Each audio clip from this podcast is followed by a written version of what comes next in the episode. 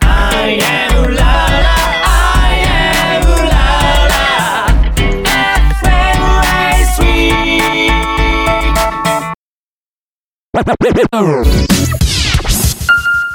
レドウェル大好き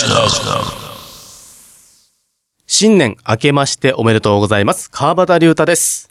こんばんは、アシスタントパーソナリティの幸代です。今夜も幸男さん、はいやっていきたいと思いますが、はいい、や、年明けましてね。明けました。えー、どうです か新年。新年明けましておめでとうございます。まだ世間はまだまだお休み そうですね。ですよね。だいたい5日くらいまで休みの人もいるんですかね。そうですね。結構長い方はね、5日とか休みの方多でいとすよ思いね。ます。なはい。のでね、もう今年一発目は、はいちょっとまったりとね、はい。進めていきたい進めて。まだね、お休みの方もいますから。はい。ということで、社長さん、あの、おはい便りが来てるということなので、あは早速お便り、はいえー読んでいただごきたいと紹介させていただきます。はいお願いします。はい。ラジオネーム、二児の主婦さん。はじめましてのお便りです。川端さん、幸代さん、はじめまして。エルトゥールル号を聞いて、ずっとお便り出そうと思っているうちに、すっかり遅くなってしまい、申し訳ありません。初めてラジオで泣きました。と毎日ニュースでは悲観的な内容ばかりで正直疲れ切っていましたが、エルトゥールル号の話を聞いて心がほっこりしましたし、こういった人でありたいと思いました。これからも番組楽しみにしています。ということで。ありがとうございいたまだきす。新年一発目、はいお便りいただきまして、はい。ありがたいですね。ありがたいですね。はい。ベルトゥルル号からはい聞いていただいているということで。はい。あ結構あの、私の周りの、はいあの、リスナーの方も、うんあの、エルトゥールル号の話ほうほうの聞いたよっていうお話結構いただいてて、ーうん。すごい私も、あ、聞いてくれてるんだ。 思いでもあまりした。が反たいですよね。やっぱ反応があると。応があると嬉しいですね、私ねたちも。え、はい壁に向かって喋ってるわけじゃないですからね。 そうですね。皆さんに聞いていただきたいんで。はありがとうございます。はということでね、えー、まあなんか、なんでしたっけお便りの内容が、い。はこい。んな世の中だけど。あ、そうですね。悲観的なあ悲観内的な容ばかりで、正直疲れ切っていましたということで。ね。ということでね、第1週はね、はい。明るく、明るく、元気に、元気に。未来が見えるような、はい。 適当なこと並べてますけど、 まあいつも明るい感じしますけど ね。スローにスタートするんじゃないのかっていうね。元気にスタートします元ね。気にもうスタートしてね、はいやっぱスタートダッシュ切っていきたいなと思いますけどもね。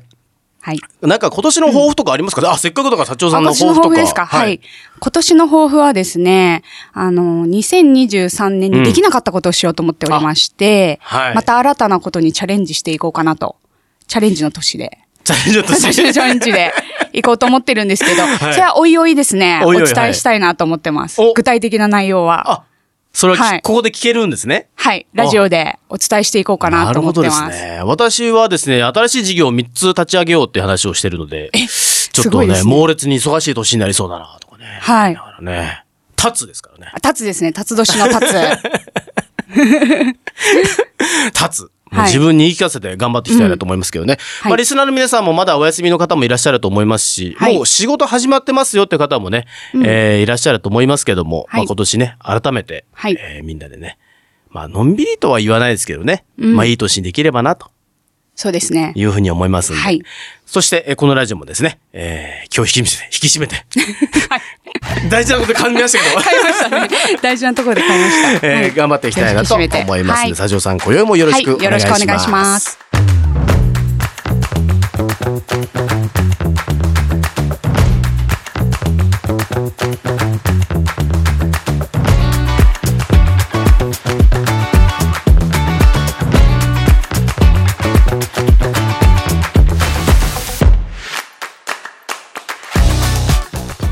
改めまして、こんばんは、川端龍太です。改めましてこんばんは、アシスタントパーソナリティの幸代です。 1月2日火曜日みんなとつながるラジオとラジコこの番組はジャンルに関係なく万物の一定のものにスポットを当て掘り下げていく情報バラエティ番組ですアイアンドウララ FM より今宵もお送りいたします、えー今週のスポットライトはヴィンセント・バンゴッホはい。あのダ・ヴィンチコードって映画あったと思いますけどありましたも、ダ・ヴィンチがねあの作品の中でうん。暗号を含んでいたみたいなはい。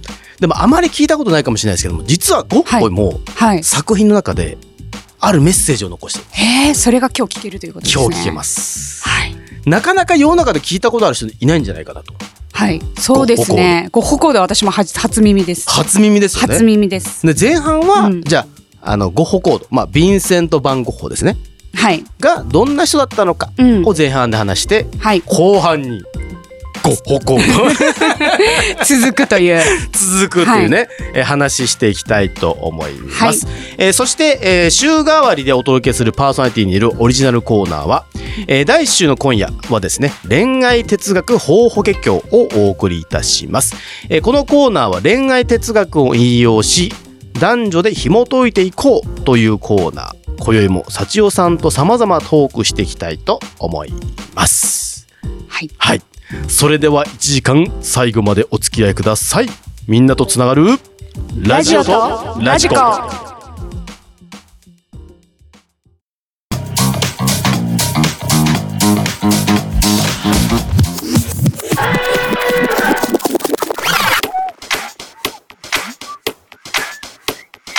レデュエラジコ。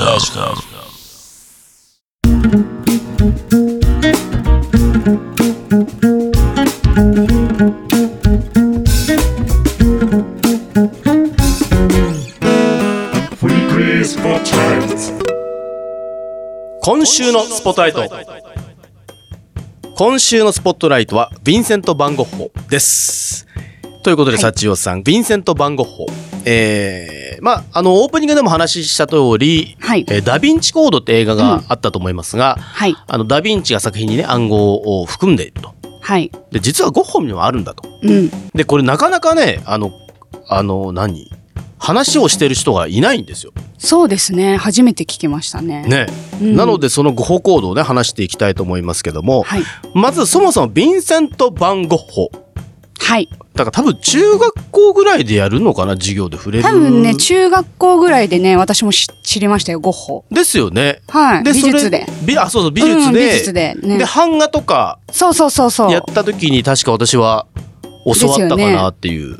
そんななんとなくそんなイメージで、 はい、ゴッホって中学生ぐらいの時になんか知ったなっていうのはありますね。ですよね。はい、その他なんかじゃあゴッホに関することってあんまり、うん。なんか、ひまわりとか。そう、私が一番ゴッホといえばっていうので、やっぱちょっと思い返してみたときに、うんやっぱりひまわりと、ですよねあと。自画像、あ、自画像ね。あの有名な、あの包帯顔に巻い てる。あ自分で耳切り落耳とした切時りの。落とした時の自画あー。像がもうはいパッと出てきたんで、うんうんやっぱその二つかなっていうのは思いましたね。やっぱり絵とか、ひまわりとあと自画像ぐらいですか、ね大体の人は。ねえと思います。一般的にうん皆さん多分、うんゴッホといえばで思いつくのはその二つかなっていうふうに私も思って。ですよね。あと絵のタッチですね、ゴッホあーの。なんかこう、くるくるくるはいみはいはいたいな感じの。あ、特に背景とかね、背景とそういうか形くで描いるてくるしてる感じ。うんの。私、あの、美術部だったんで、なる ほど中学生の時、実は美術部にいまして。それでか、背景くるくるが出てくるのなかなかいないですからね。背景くるくるはい。背景くるくるはすごい気になりました、あー子供ながらに。そっか。はいまあ、それぐらいですかね、大体。あと、私と同年代よりちょっと上ぐらいの人だと、はいゴッホといえば、うん。あのー、ソンポジャパン。ソンポジャパン、はい。わかりますよねソンわかポりジャまパン。す。はい。が、あのーし東京都新宿区のうんソンポジャパン、はい日本講和本社ビル42階に、はい。ゴッホの絵が飾ってあるんですよ。ひあ、まわ飾りってあるんですか、ひまわり。飾ってあるんですよ。へえ。あれ、なんとですね、はいあの、58億で買ったんですよ。あ、ほ、高い。なんか変な声出ましたけど。ご58億ですか58億。すごい。でも、はあれ、レプリカなんです。い。レベリカで58億ですか、え、今、あの、本物なんですかって聞こうと思った んですよ、実は。本物で58億のかなのか、それともレプリカなのか、どっちなんだろうっていうのレが。プリカなんですよ。へあえ。れあんまり知らない。まあ、レプリカって言っても、ゴッホが描いてるんですけど、あ、そうなんですね。そうなんです。うん、うん。本物を描いて、はいはい。それを描いて、あの、ゴーギャンに、うん。プレゼントって形でレプリカを作成したのをプレゼントしたやつあをー、はい。おコアジャパンが買って、ゴジャフで買ったっていへう。ーだから一応本物は本物なんだけど、うんうん。ああの、署名とかもないレプリカあー、はい。なんですよ。だからそんな高値がついてるんですね。そうなんですよ。しかも亡くなってから100年後ですよ。はい。 58億のすごい。そのお金は誰の手に 気になりませんでそんな市場価値バリバリ高いはいヴィンセント・ゴッホなんですけど、はい生きてる間に売れた絵が1枚っていうね。あら。結構そのパターン多いです よね、でもあの、芸術家さんたちの絵。あれなんでなんですかねなんでですかね、亡くなった後の方が、なんかこう、高値で売れるんまですすよよね。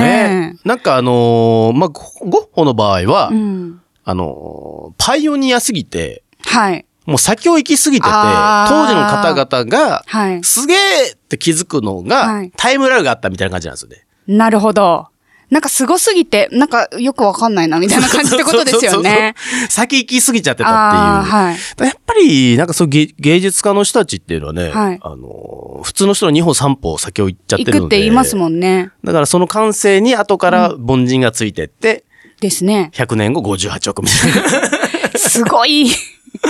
こんなヴィンセント・ゴッホなんですけど、ん生まれたのがですね、1853年、はい。えー3月30日に、うん。えっと、オランダで生まれるんですよ。はい。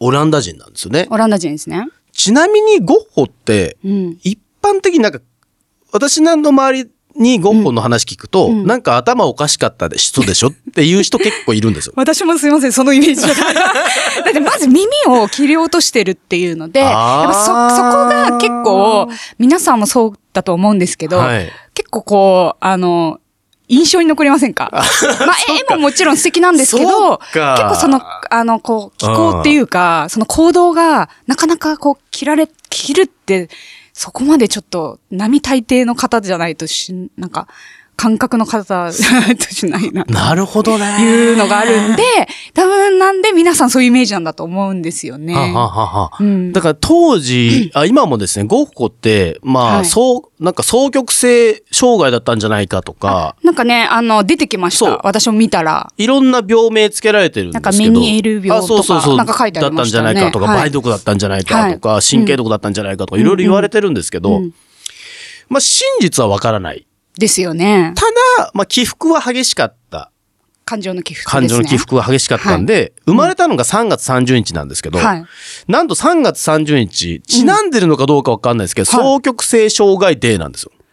ええゴッー。ホ知のらなかったで生まれたす日。あ、そうですか。う。そうなんですよ。へだーからそこに紐づけてるっていう一説もあああ、なるほど。あ、後からその、で、ではついたってことですもんね。あそう後から後からそうですよね。るんですけど、でもね、私が知る限りのゴッホは、そんなことはないんですよね。あそうなんですねそう。だからその辺もちょっと話したいなと思うんですけど、はい。まあ、生い立ちからね、ちょっと話するとですね、はいまあ、一言で言うとなんだろうな。まあ、報われない人生ですよね。なんかそのようです ね。そのような、あの、私もちょっと拝見しましたけど、そのような感じですね。だってですよ、まあ、画家はい。としてめちゃめちゃ活躍したのって、うんまあ、あの、亡くなるのが、えはい37歳で亡くなるんですよね。うん、そうですよね。まあ、若いんですけど、若いです。 27歳からうんめちゃめちゃ絵を描き始めて、うんもう専念してるんですけど、たったの10年間で。 10年間ですね。そうです、そうです。その前の生活って、まあ、いろいろまあ絵もとこちょこちょこ描いてるんですけど、うん。まあ売れないし、うん。えーいろんな仕事転々とするも、うん。クビになると。 あら。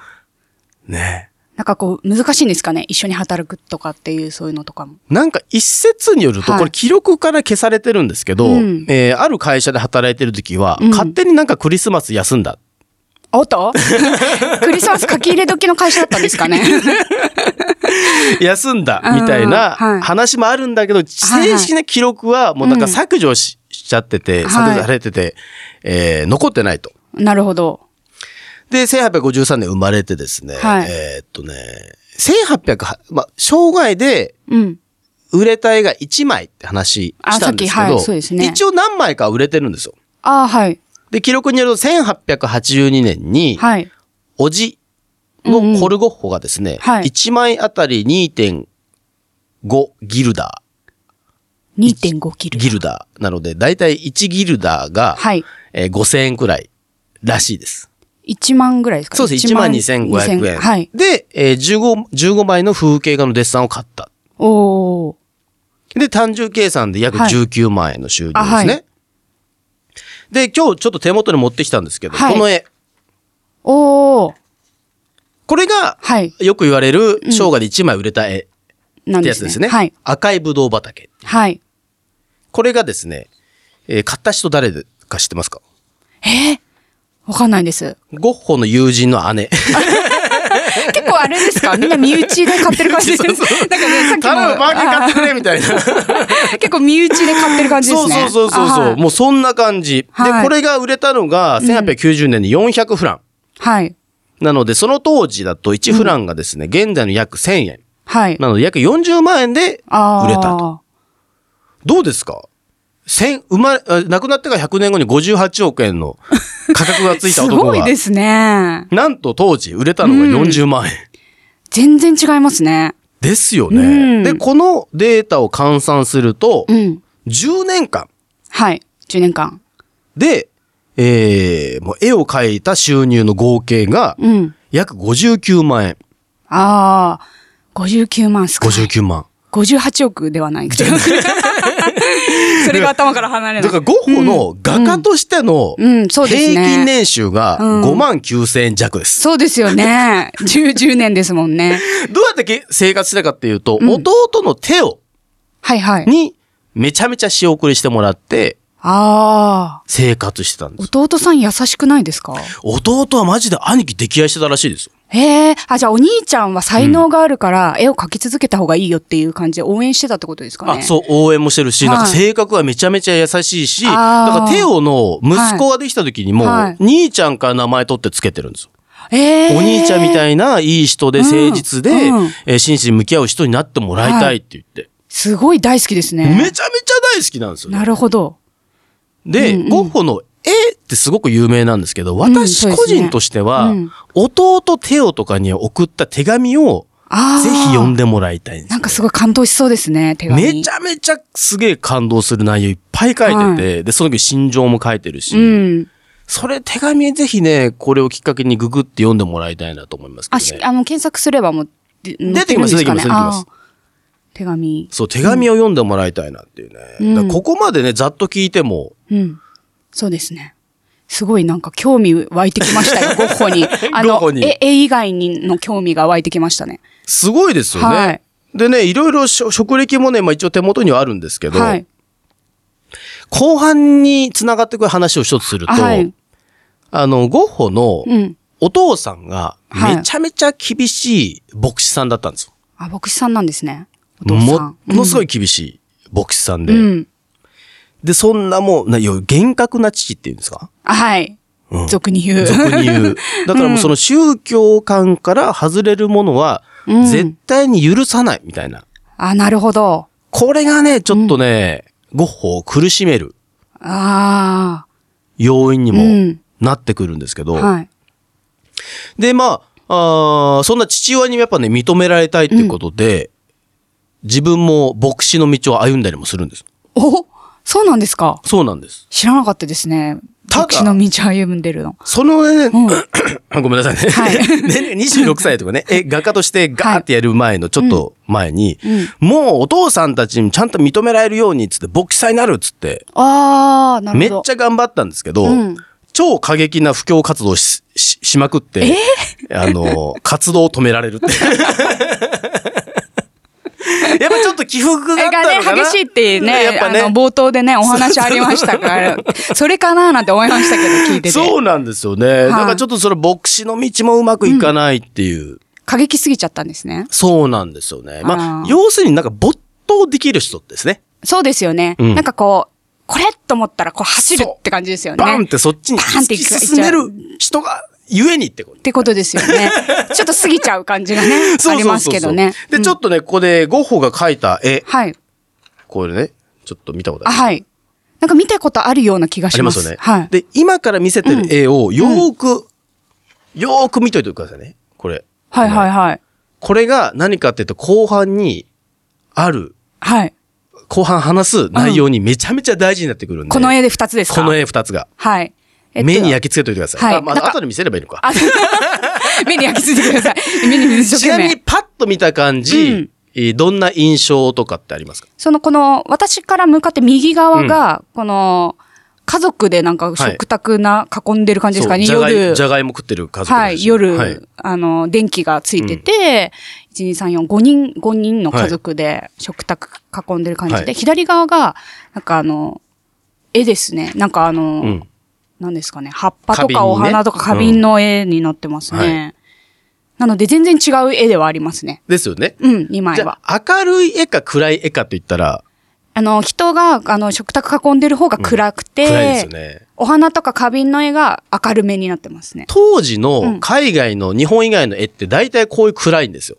確かに。暗い絵多いですね。写実主義って言ったりしますけど、うん見たまんまを描くっていう。あで、やっぱヨーロッパってあんま太陽、日に当たらないんで、あ、はいはい。暗めな絵が多いんですよね。パあーパリとかもそうですけど、うんうんだからみんなバカンスは南に行くっていう。ああ、そうですね。行けますもんね。で、当時もやっぱそんな感じ。なるほど。これが、まあこれはゴッホが描いてたはい。絵なんですけど、うん。これがめちゃめちゃガラッと変わるきっかけが、うん。実はあって、はい。これちょっと先に話しちゃおうかな。聞きたいですね。あの、27歳の時に、まあ、ここから画家になるぞということでですね、はいえーまあ、奮起して。うん。で、パリに行くんですよ。なるほど。パリに。うんはい。パリに行った時に、うん。あるものって出会ったんですけど、パリで何かに出会ったん何でかすに出会っね。たんですよ。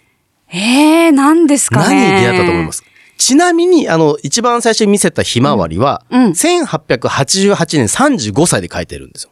あ、じゃあ、その後ってことですね。その後に描いてますパリで何かに出きっ会っかけて、が出会こってう、その後に書いてるかそうでら、すあんな明るい感じになってるんですそかうでね。すすごい明るいですもんね、ひまあわり。めちゃめちゃ明るいですよね。はいちなみにひまわりはこの絵ですそようね。そうそう、すごい明い。るいです。うんそう。だから全然絵のタッチが、その、さっき見せていただいた二つの絵とまたなんか違う感じですも違うんですんね、ひまわりは。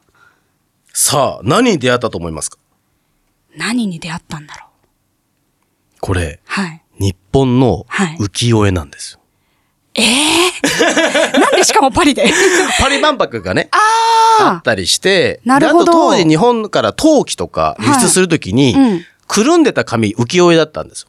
へー今でいう新聞紙みたいな感じ。新そうそ聞う紙。うんうんで、その絵を見て、うん。海外のその人たち、はい。まあゴッホもそうですけど、うんすげえな、この絵っってなったってことですそうね。です。感銘を受けたってことですね。感銘を受けたというはい。で、後半は、はい。その感銘を受けたことが、うん。ゴッホコード。につなにがる。つなが。るという話をね、はいしていきたいと思います。ではここで一曲お聴きください。1971年リリース、ドン・マクリーンでヴィンセント。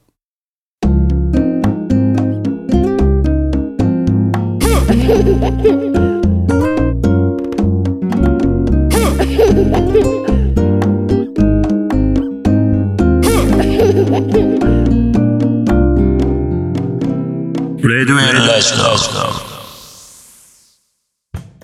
お聴きいただきましたのは、ドドン・マクリーンでヴィンセントでした。この曲なんですけども、はい。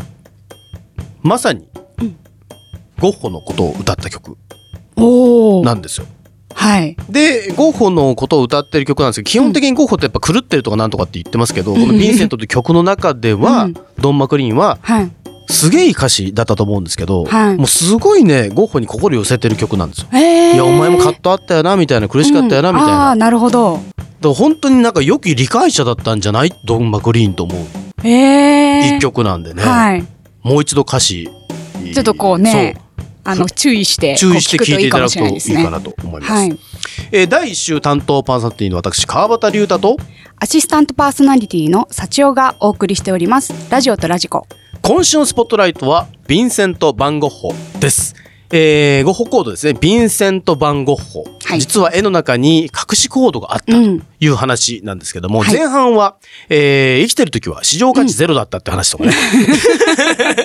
とあるきっかけで絵が全く変わったんだよっていう話をしてきました。で、はいい、よいよ後半は、はい。ゴッホコードうんに迫っていきたいと思うんですが、うんまず、ゴッホが描いてた絵、はい。日本の浮世絵によってうんガラッと変化しました。はいって話したので、そうですねえーまずどれぐらい変化したかっていう絵をね、はいちょっと幸男さんにお見せしたいと思います。おわ全然違います。さっきのと。す ごどうでくすね、か明るくなりました。まず全明る体さ的に。違いますよね。はい。さっきの見せていただいた絵はだいぶ暗かったんですよ。はい両方とも。うん。はい。その、食卓囲んでる絵も、あの、お花の花瓶がある絵も、うん結構暗めだったんですけど、は今見せていただいてる絵は2枚今あるんですけど、両方とも花瓶にお花が結構たくさんある絵なんですが、両方ともすごく明るくなりましたね。そうなん全体ですよ的にこれだけ、絵がガラッと変変わりわまっしたね。たんですよ。あとなんか柔らかくて温かみのある印象がありますね。それね、やっぱね、うんゴッホも手紙にね、書いてるんですけど、はいあの、やっぱ日本の印象を表してるんですよ。ええやっぱ日本って太陽は常にはい当たっていて明るいところでっていう。で、日本に対する浮世絵をきっかけに、うんはい日本に対するですね、もう、もうファン、はい。もう大好きになるんですよ、ゴッホ。ゴッホのあの、こう直球 の。直球の。 は日い。本に生涯行くことはなかったんですけど、うん。行きたいで、そこからですね、うんゴッホ。あの、日本の研究が始まるんですよ。おー。で、ゴッホとは、とあと弟のテオで、はい。あの、日本の浮世絵、うんうん。コレクションしまくるんですよ。え、すごい。じゃあ、こう、いろいろ、こう、取り寄せたりするんですかね。取り寄せます。はい。で、あと、浮世絵って、うん。あの、1枚の絵になってるけど、3枚つなげて1枚の絵、ありますね。ありまますよね。うん。で、それにちなんで、うんゴッホもうん、絵をよ9枚とか描いあ、て、ええー。浮世絵とこそうう分分け、けたりしてうんで、浮世絵って友達とかと交換するっていう文化があるんですよ。ええー。 3枚の絵のうち、じゃあはいはい真ん中お前持っといて、みたいな。え右側じゃあお前持っといて、みたいな。左なるがほど俺で、みたいな。。で、三人が、ああの集ま持っるてとる絵を集めると一つの絵になるみたいなるっていうな。そうあ、すごい。いいですね。いいでしょ、うで、んゴッホもそれやってたんですよ。へえ。で、さらにう、ん。これ3枚の絵が1つになってるんですけど、ああー、はい。これ浮世絵を使ってる、あ、作ってる時の絵はい。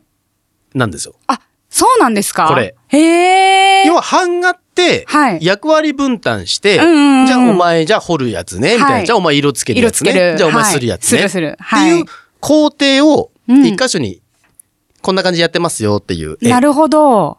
その子の状況が、あの、こう絵にあそう記そうそうそうされてるんですね、これ。この絵を見てゴッホは何を思ったかっていうと、うん。日本のうん。芸術家っていうのは、みんなで同じ家に住んでるんだと思うんですよ。でもそう思っちゃうかもしれないですね。で、うん。それで思ったんで、ゴーギャンとうん一。緒に住み始めるんですよ。それで住み始めるんでそうすなんでかす、そうなんです。なんかそれでいろいろあったみたいのは、ちょっと知結り、あ局の、口論して、 そうそうそう勝ち合わねえっそうそつっうて。なんかそうみたいですね。そうなんですうよ。んこの共同生なる活ほどなんでするかっていうと、それがきっかけなんですね。そうなんです。日本なるのほど。浮世絵を見てう、ん。芸術家っていうのは同じ家に住むんだと。で、みんなでこう協力してそう一つの絵を作ってるんだ。なるほどっていうので、ゴーギャン、はい一緒に住もうぜ、つって。それで一緒に絵をやろうぜっていやうろうことぜ。ですね。そうなんですよ。ただ2ヶ月後にはね、口論 ぬ。やったらねえっつって。 2ヶ月早くないですか早いんですよ。解消しちゃったわけですね。解消しゃちゃったんですう。ん。で、えーそんなゴーギャンと住んでる時に、はい 住むちょっと前に、はい。失礼しましたね。はい。あのーちょっと遡ること、はい。えー30歳ですね。29歳か。はいはい29歳の時に、はい。ある恋をしてるんですよ。ゴッホ。ゴッホ。どんな方なんでしょそれはですねう。、はい。クリスチーナ・マリア・ホールニックっていう、はい。娼婦なんですよ。あー、なるほど。しかもお腹には知らない男のえ子供を宿してた娼婦が、あ、娼婦の食方べ物の。なくて、はい。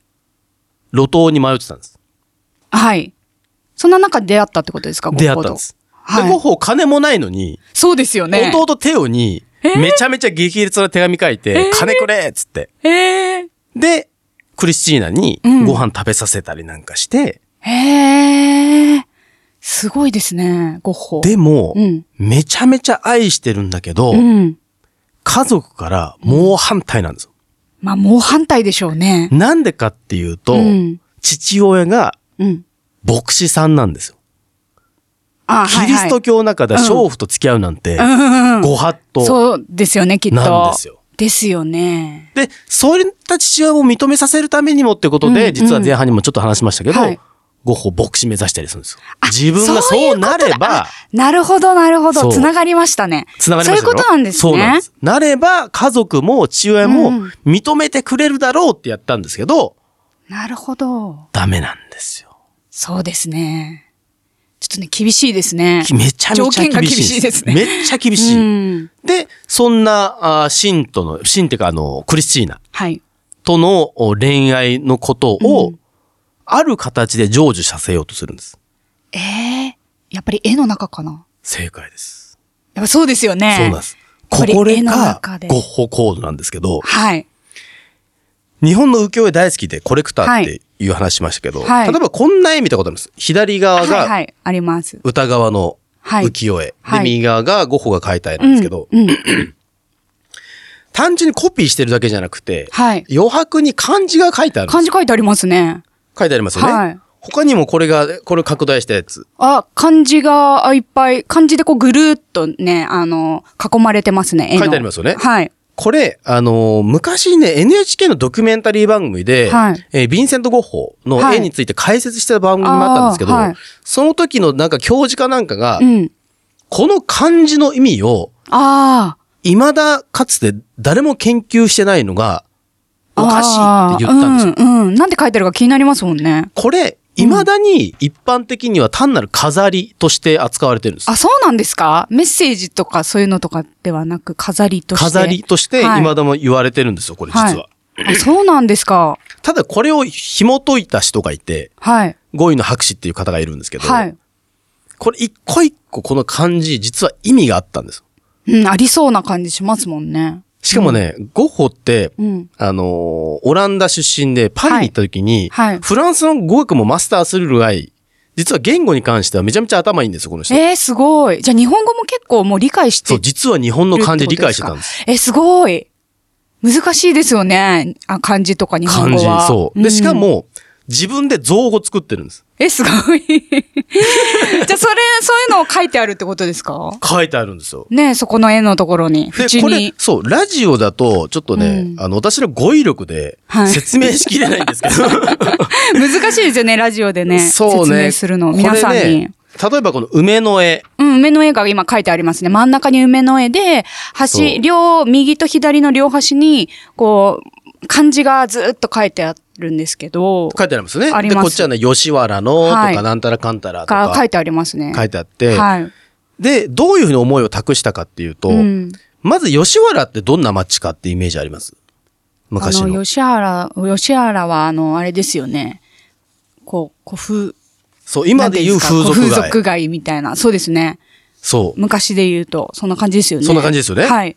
で、ゴッホが付き合ってた女性あ、そうが、ですね。娼婦の娼方婦でしたね。はい。日本のうん娼婦、いわゆる娼婦と、うん。自分が出会った娼婦、うん扱いが全く違うんですよ。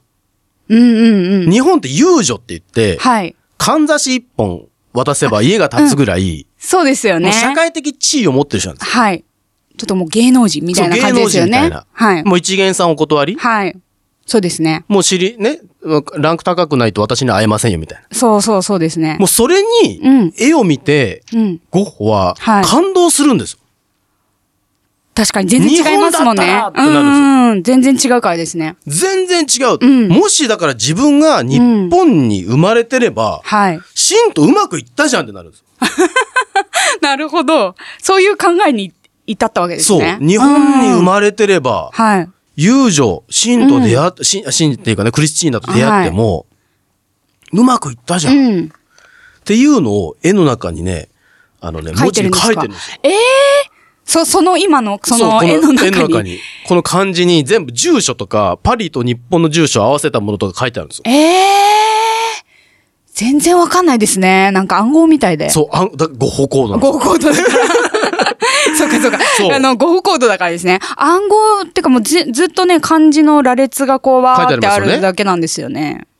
見ると。こう、全部ね。はいこれ全部ね、ゴッホが意味あって全部漢字書書いいててる。るんですね。どうですかすごいですね。私あの、今絵に、はいその、込めてるっていうお話だったんですけど、その、相手の女性の方を絵に描いて、ああ、ってはいはいはい、はい。いうイメージ。ジだったんですよはいはいはい。はそいれを言われた時あーに。相手のよくあるじゃないですか。うん相手の女性をこう描いて、はいそれで絵の中で幸せみたいなイメージかと思いきや、はいあ全然関係ない絵の、うんこの縁の中に、その漢字でこうメッセージを入れてるっていうのは結構なかなかすごいですね。すごいんです。これがねえここなんですけど、はいちなみにね、この、この梅の絵のこの右側、あはいはい。ね、これちょっと解説本はい。ありますけど、ありますね、今。これ何丁目とかって書いてるんですよね。ああ、蝶って書いてありますそうね、そうそう漢字で。で、この蝶を合わせると、うんはいあのーゴッホが最初パリにやってき、パリに行った時のうん住所と番地一緒なんですよ。へえ。すごい。で、ここで出会ったみたいな。ああ、なるほど。そなるほど。う。これちょっと感性がちょっと追いつかなく ね。そう、そう、結構ね、うんあの、想像性をね、こう、こう、いろいろ頭の中で考えないとなかなか難しいですね。そうなんです。だからざっくり、うんうあん、ゴッホの絵を見るときに、あ、漢字書いてあるのは単なる飾りなんだじゃじゃなくて、うん。その、その女性との思いをこう、メッセージメッに書いてセーあるっジていにう。載せてるっていうのを押さえてもらって、はい。で、あと超有名な絵、これありますよね。丹超下じ有いさ名、ん。タギじいさん、はい。丹下じいさんの周りって、うん浮世絵全部書そういてあなるんんでですすよよ。ね。しかも遊女とかも入ってるでしょ。入ってます、入ってます。これどういう意味かっていうと、日本みたいに明るくて富士山があって綺麗な素敵な場所で、はい。しん、しんって、まあ、女性はといその娼婦と一緒女に性と生活に暮らしてる自分っていうことで笑顔なんです、これ。なるほど、すごい笑ってますもんね。きっと日本にいれば僕はこういう風になれただろうっていうのを笑顔。へー書いてるのが、ここれなのんでタす。ギじいさんの絵がそうなんですね。そうなんですあの、頭の絵がね、富士山になってて、で、向かって右側がこう桜の絵が描いてありますもんね。に、まあ、まさしくこう日本を象徴しているそうなんです絵ですもんね。で、遊女がいて、ね。友情いますもんね。へえ、そういうメッセージ性が込められてメッセージるんですね。性があるんでじゃあお相手の方は私書いてるとばっかり思いましたけど。そうね。ねえ、なんかそのイメージありますよね。一応その娼婦はお金を、がないだろうということで、モデルとして何回か雇っておあー金を渡してることはあるんですけど、はい。真と日本に生まれ変わったらうん、幸せに暮らせるのになってっていういのをう、思いを実は思いをそこに託してるわけですね。託してたっていう話なんです。ロマンチック。ねえ。これがゴッホコードですけども。そうですね。なんかそうやって教えていただくと、またゴッホの絵を見る目が変わります全然変わねる。でしょ。単なる狂人と か、違う違う違う違う。もうもうそのイメージばっかりでし たよ、本当に。みんな切ってる人じゃない、それだけじゃないんで。はい、ゴッホコード聞くまではですね、もうそのイメージがすごい強かったんですけど。だからそう考変わえりましたたね上で、うん。このね、丹義じいさんの絵とか、はい。自画像とか自画ね、像とかね。見てもらうとう、ん。すごくいいんじゃないかなとはい。思いますけども。あっという間ね、時間来ましたけどあ、。本当だ、早いですね。まあ、最後に伝えたいことはあれですかね。はい。あの、じ、今の市場価値、自分市場価値ゼロだと思っててもう、んうんうん。なくなって100年 後、ゴッホのように、はい。あの、市場価値は高まる可能性もあありりまますすから、ね。自信を失わず、はい。頑張ってもらえたらとはい。思います。はい。えー以上、今週のスポットライトは、ヴィンセント・バンゴッホでした。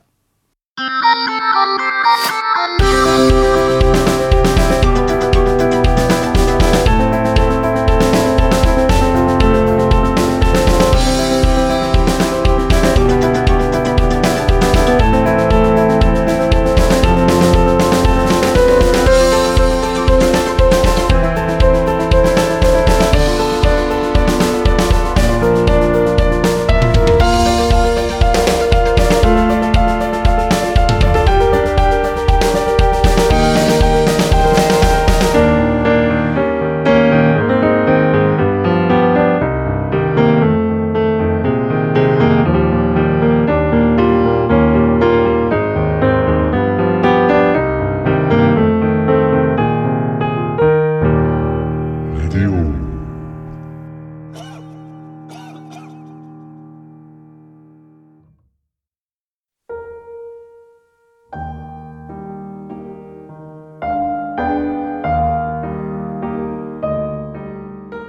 恋愛哲学法法華経ここからは担当パーソナリティによるオリジナルコーナー第1週目の今夜は恋愛哲学法法華経をお届けいたしますウィリアム・サムセット・モーも言った。恋人として男と女の違う点は女は一日中恋愛をしていられる男は時々しかできないということであるこのコーナーは世の中の恋愛哲学をですね幸代さんと私、男女で紐解いていこうとはいい。うコーナー です。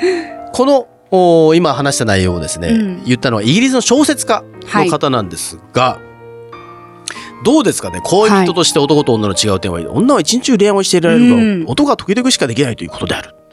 これ私としてははいすっげえ納得なんですよ。 はい。てかね、私これを、あの、はい聞いて思ったことは、うんやっぱだ、あの、川端さんは、うん男性性が強い方なんですよ。男性性が 男強性い。性が強い方。 オス感が強いですか そう、オス感が強 いので、きっと、いあのー言ってることが納得めちすゃめるちゃな納得ってですは思いましたね。あの、このそろそろ文私をバレて聞きいます。いたや、ね。一日無理ですよ。 えー無理です無か理無理無理無理。えー、なんか私が、うんあとこれを聞いて思ったことななんですけど、はあのー連絡を取り合う。うーん、はあ、はあはあ。まあ今はもう LINE ですけど、は LINE とかで、例えば朝、うんおはようから始まり、 だる お休みまで、うん結構あの連絡を取り合うカップル多いと思うんですよ。うん。で、やっぱり女性の方は、はい全然連絡がく来ないとか、うんやっぱ仕事が忙しいとか言われて、あんまりなんかくれないんだよね、みたいな話はまあよく聞くんですけど、はやっぱ男性の方はやっぱ川端さんがおっしゃってる感 じで、そんな連絡取ってる時間はないよ、みたいなことなのかなって。女性、えーこれ私の偏見かもわかんないですけど、仕事が忙しいからってすげうえん嫌ですよね、多分。うん、嫌だと思いますい。や、だって私だってい理由ろいろあんねん。そう。でも言ってないですよ、そんなこことっていう。でもやるべきだからやってんですって いう。と。はい。俺ね、だから、泊まったりとかしうて、ん。朝起きるじゃない、はいも。うあの、次の日どっか出かけようと思ってても、うん。一旦、一旦ね、解散したいの。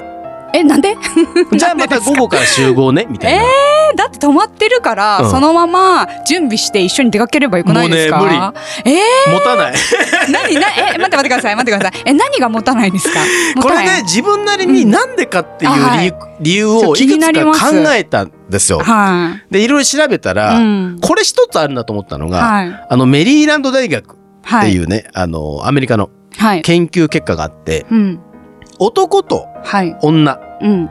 喋る文字、一日喋る文字ああ、はのい。数が違うよっていうデータがあるんですよ。うん、違いそうですね。女性の方が多いですよそうね。やっぱりもちろん。で、男がね、はいこれあくまで一般的な話ですよ。一般的に男は平均7000語、一日に喋ると。はい、はい。でも7000語喋ったら、うんもう6999ぐらいからもう失速してるわけですよ、男は。疲れて る。もうで、疲れ女ちゃってる性、の場合、はい、どれかだけかっていうと、うん2万語なんですよ。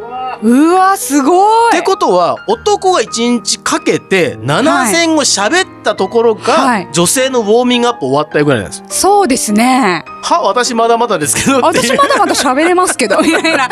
そういうことですね。これが、うん。自分の一日中恋愛をしてられない一つの要因だと思ったんです。なるほど。喋ることない。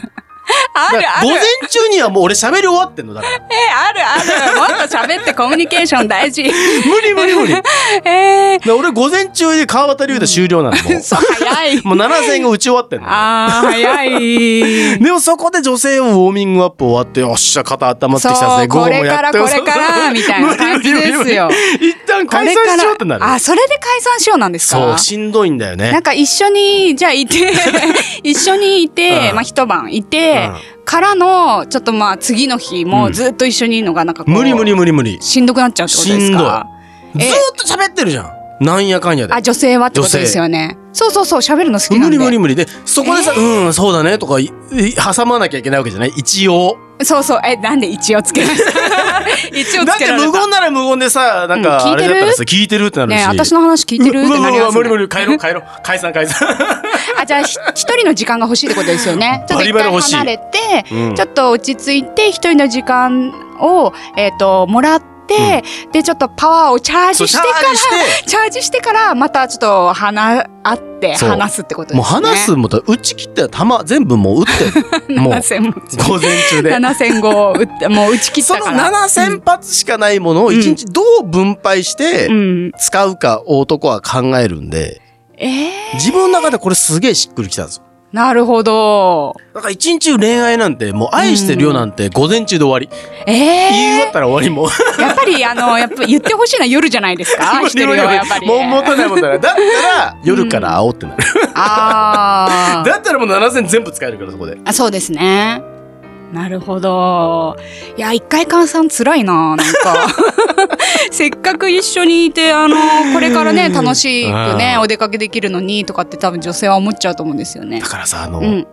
友達に家にこの間遊びに行ったのね、はい。で男同士すげえその話で盛り上がるのこういう一日恋愛できない無理だよなって言って、し友人が言ったいい言葉があっておう娘ができてからすげえ楽になったって言ったのあー、なんとなくわかりましだからた。奥さんが娘とすげえ喋るから、うんうんうんああでもないこうでもそうなですよいねっ。てういう、ん。しかも女同士だし。そんな同。士でうん。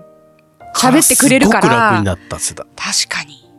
そうですね。うんお嬢さんができるまでは多分、あの、ご主人とマンツーマンだから、そうすごい、全ベクトル向くでしょ全部そう、全ベクトル向い て、今日一日会ったこととか、いろいろはそうそうそうそう奥さんが聞き、あの、聞いてほしいから、あの、お仕事で疲れてるとは思いますが、 仕わーっ事て話すって終こわとってですね帰ってくる頃には、うんうんもう男6505ぐらいは喋ってるんだから。もうだいぶ、でももう使い切ってますよもう疲れね。てんの。仕事とかで ね、話したりとか、朝から行ってきますから、うんもうただいままでもうそう使い切って、もう疲れ切って、お腹空いたなとか、いろいろ思って帰ってきて、奥さんが話聞いてほしいからわーってなっちゃうなっっていう、ね。たらもう無理。えもうそっち肩温ま温まったところかもしんないけど、はいもう俺は もう矢の段尽きてる。ーいやー、聞いてほしいなー。でも聞いてほしいんですよ。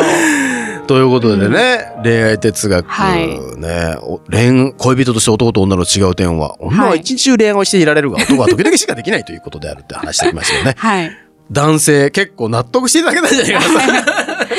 そうですね。それ聞くと納得しましたね。 ねう、ん。ということでね、はい。あのー女性の方もはうい理解してあげてください。そうですね。もうちょ喋れる球数が違うんだよってことをね。っとまた別日に変えるといいかもしでれません。男は球数が少ないってことを理解した上で、はい。バランスとってね、そうですね。やってもらいたいと思います。では、ここで一曲お聴きください。え2016年リリース、バックナンバーで、君の恋人になったら、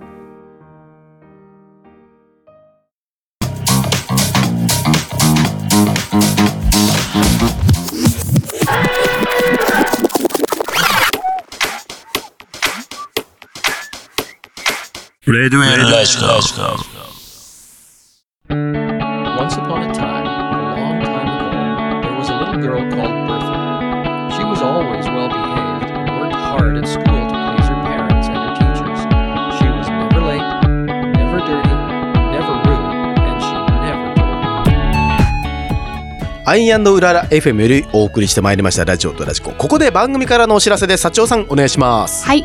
ラジオとラジコ公式サイトでは過去の放送をいつでもお聞きいただけるアーカイブがございます。スポットライトのテーマやジャンル、またパーソナリティでの検索も可能です。ぜひご利用ください。また番組ではリスナーの皆様からのお便りをお待ちしております。それぞれの X や SNS にありますお便り専用フォームよりパーソナリティへのメッセージや質問、内容に関するご意見など、どしどしお気軽にお送りください。ということでね、あのーお便り来てます。はいえーラジオネーム、いい年のエ リー。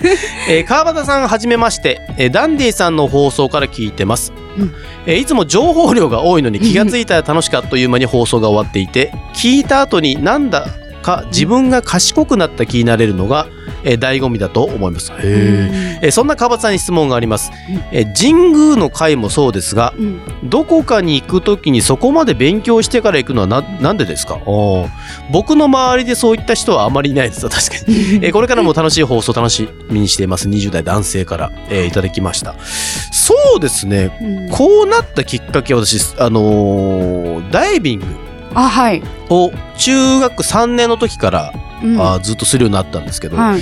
インストラクターが海に潜る前にこの魚見れたらラッキーだよとか、ああこういう生物ウニがこうないるよとか、うん、図鑑見ながらめちゃめちゃ説明してくれたんですよ。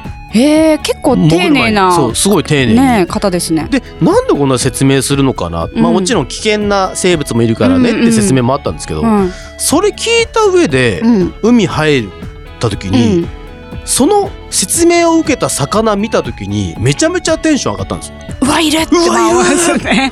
あれだあ ー確かに思いますね。うわあれもいるじゃん、うウニもあうあれだんっていう、だから事前に情報をちゃんと受け入れた上で、うんそのなんで見に行ったりとかす、はいした時の感動度合いがあー知らないのと全くなるほ違うっていうのがきっかけどなんですね。ですね愛しのエリーさんをちょっとね、えー質問答えになったでしょうかね。 はい。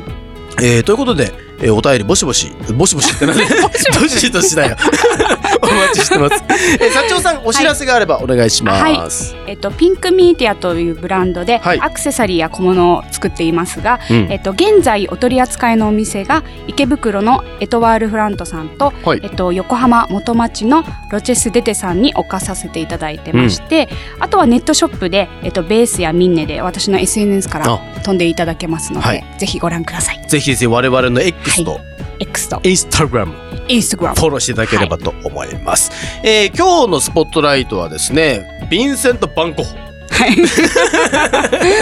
ということで、はいあのヴィンセント・バンコホどんな人間だったんだよとかいう話うん、あとは、まあ、実はその人となり人柄を知った上でうん、絵を見るとまた違う発見があるよ、うん。あとはその漢字に隠された秘密があるよみたいなね、うん話してきましたけどはもいもともと美術部だったはい。幸男さん改めていかがでしたかヴィンセント・バンゴッホあのイメージがガラッとまた変わりましたね。変わりましたはい、もう最初うんのお話ししてたひまわりとあと自画像以外に、あの情報たくさんいただいたんでやっぱりまた絵を見たら、うんあこれ川端さんが話してたあのこう感じがあるわことれね か、やっぱりこの絵のタッチも全然あの違うじゃないですか、あの感銘受けたあとそうそうそうそう、はい、と全然また違うんでまた見るとね、そういうところをね楽しんでいただけるかなと思いますはいね。ということでリスナーの皆さんもぜひ、はい今日の放送を踏まえた上で見直してみてください、はい